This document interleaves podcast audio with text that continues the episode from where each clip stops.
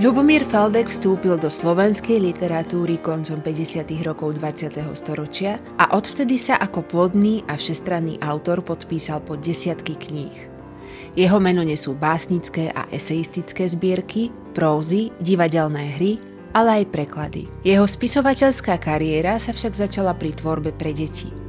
Vypočujte si, ako na svoje začiatky v redakcii vydavateľstva Mladé letá spomína v pokračovaní projektu Lids Oral History samotný autor.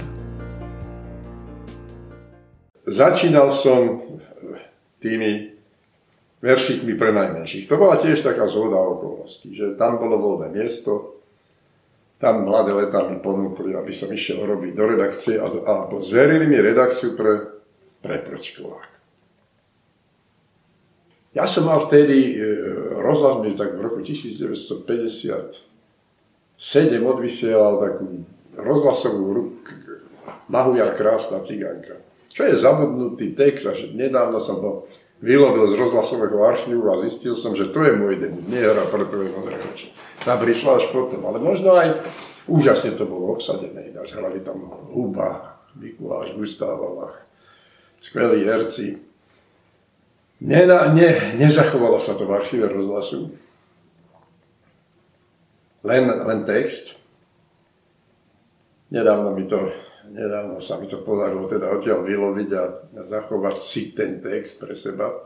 Ale, ale možno, že aj to priviedlo tie mladé leta k tomu, že ma oslovili, lebo ja som bol študent vtedy, a nikto ne, nemohol poznať z nejakých z nejakej častej publikačnej činnosti som uverejnil dve, tri básne dovtedy, ale, ale oni mi ponúkli ten predškolský vek. Zas, tam je Valencia, tam je základ.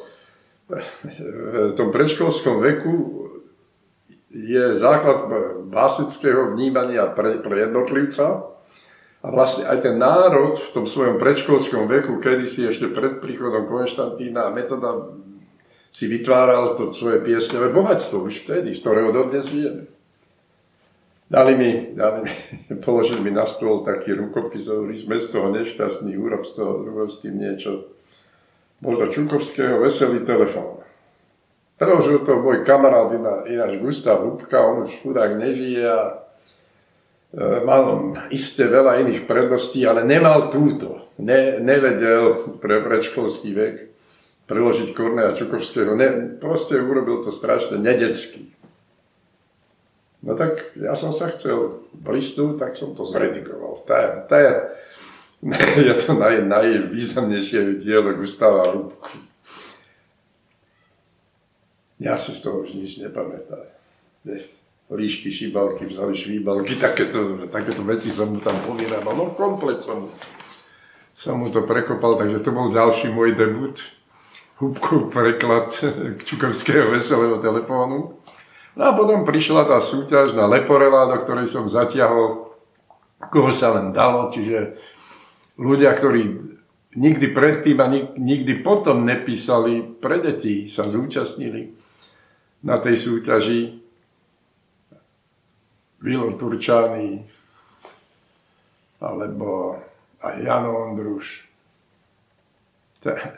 ten, ten, tam to bolo také nejaké, že no, ani sa už presne nepamätám, či odovzdal nejaký rukopis, ak ho odovzdal, potom ho stiahol, ako to bolo v jeho, jeho zvykom.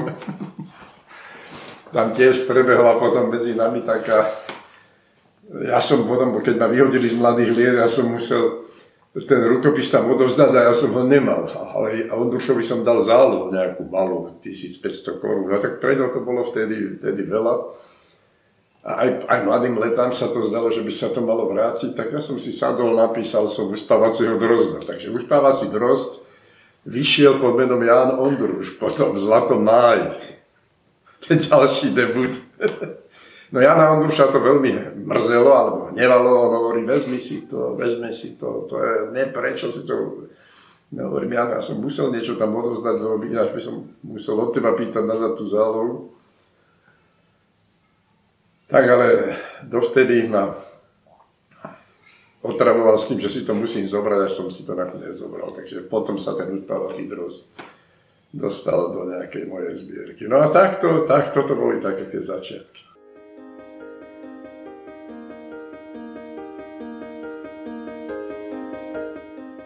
Počúvali ste ďalší diel zo série podcastov Leeds Oral History.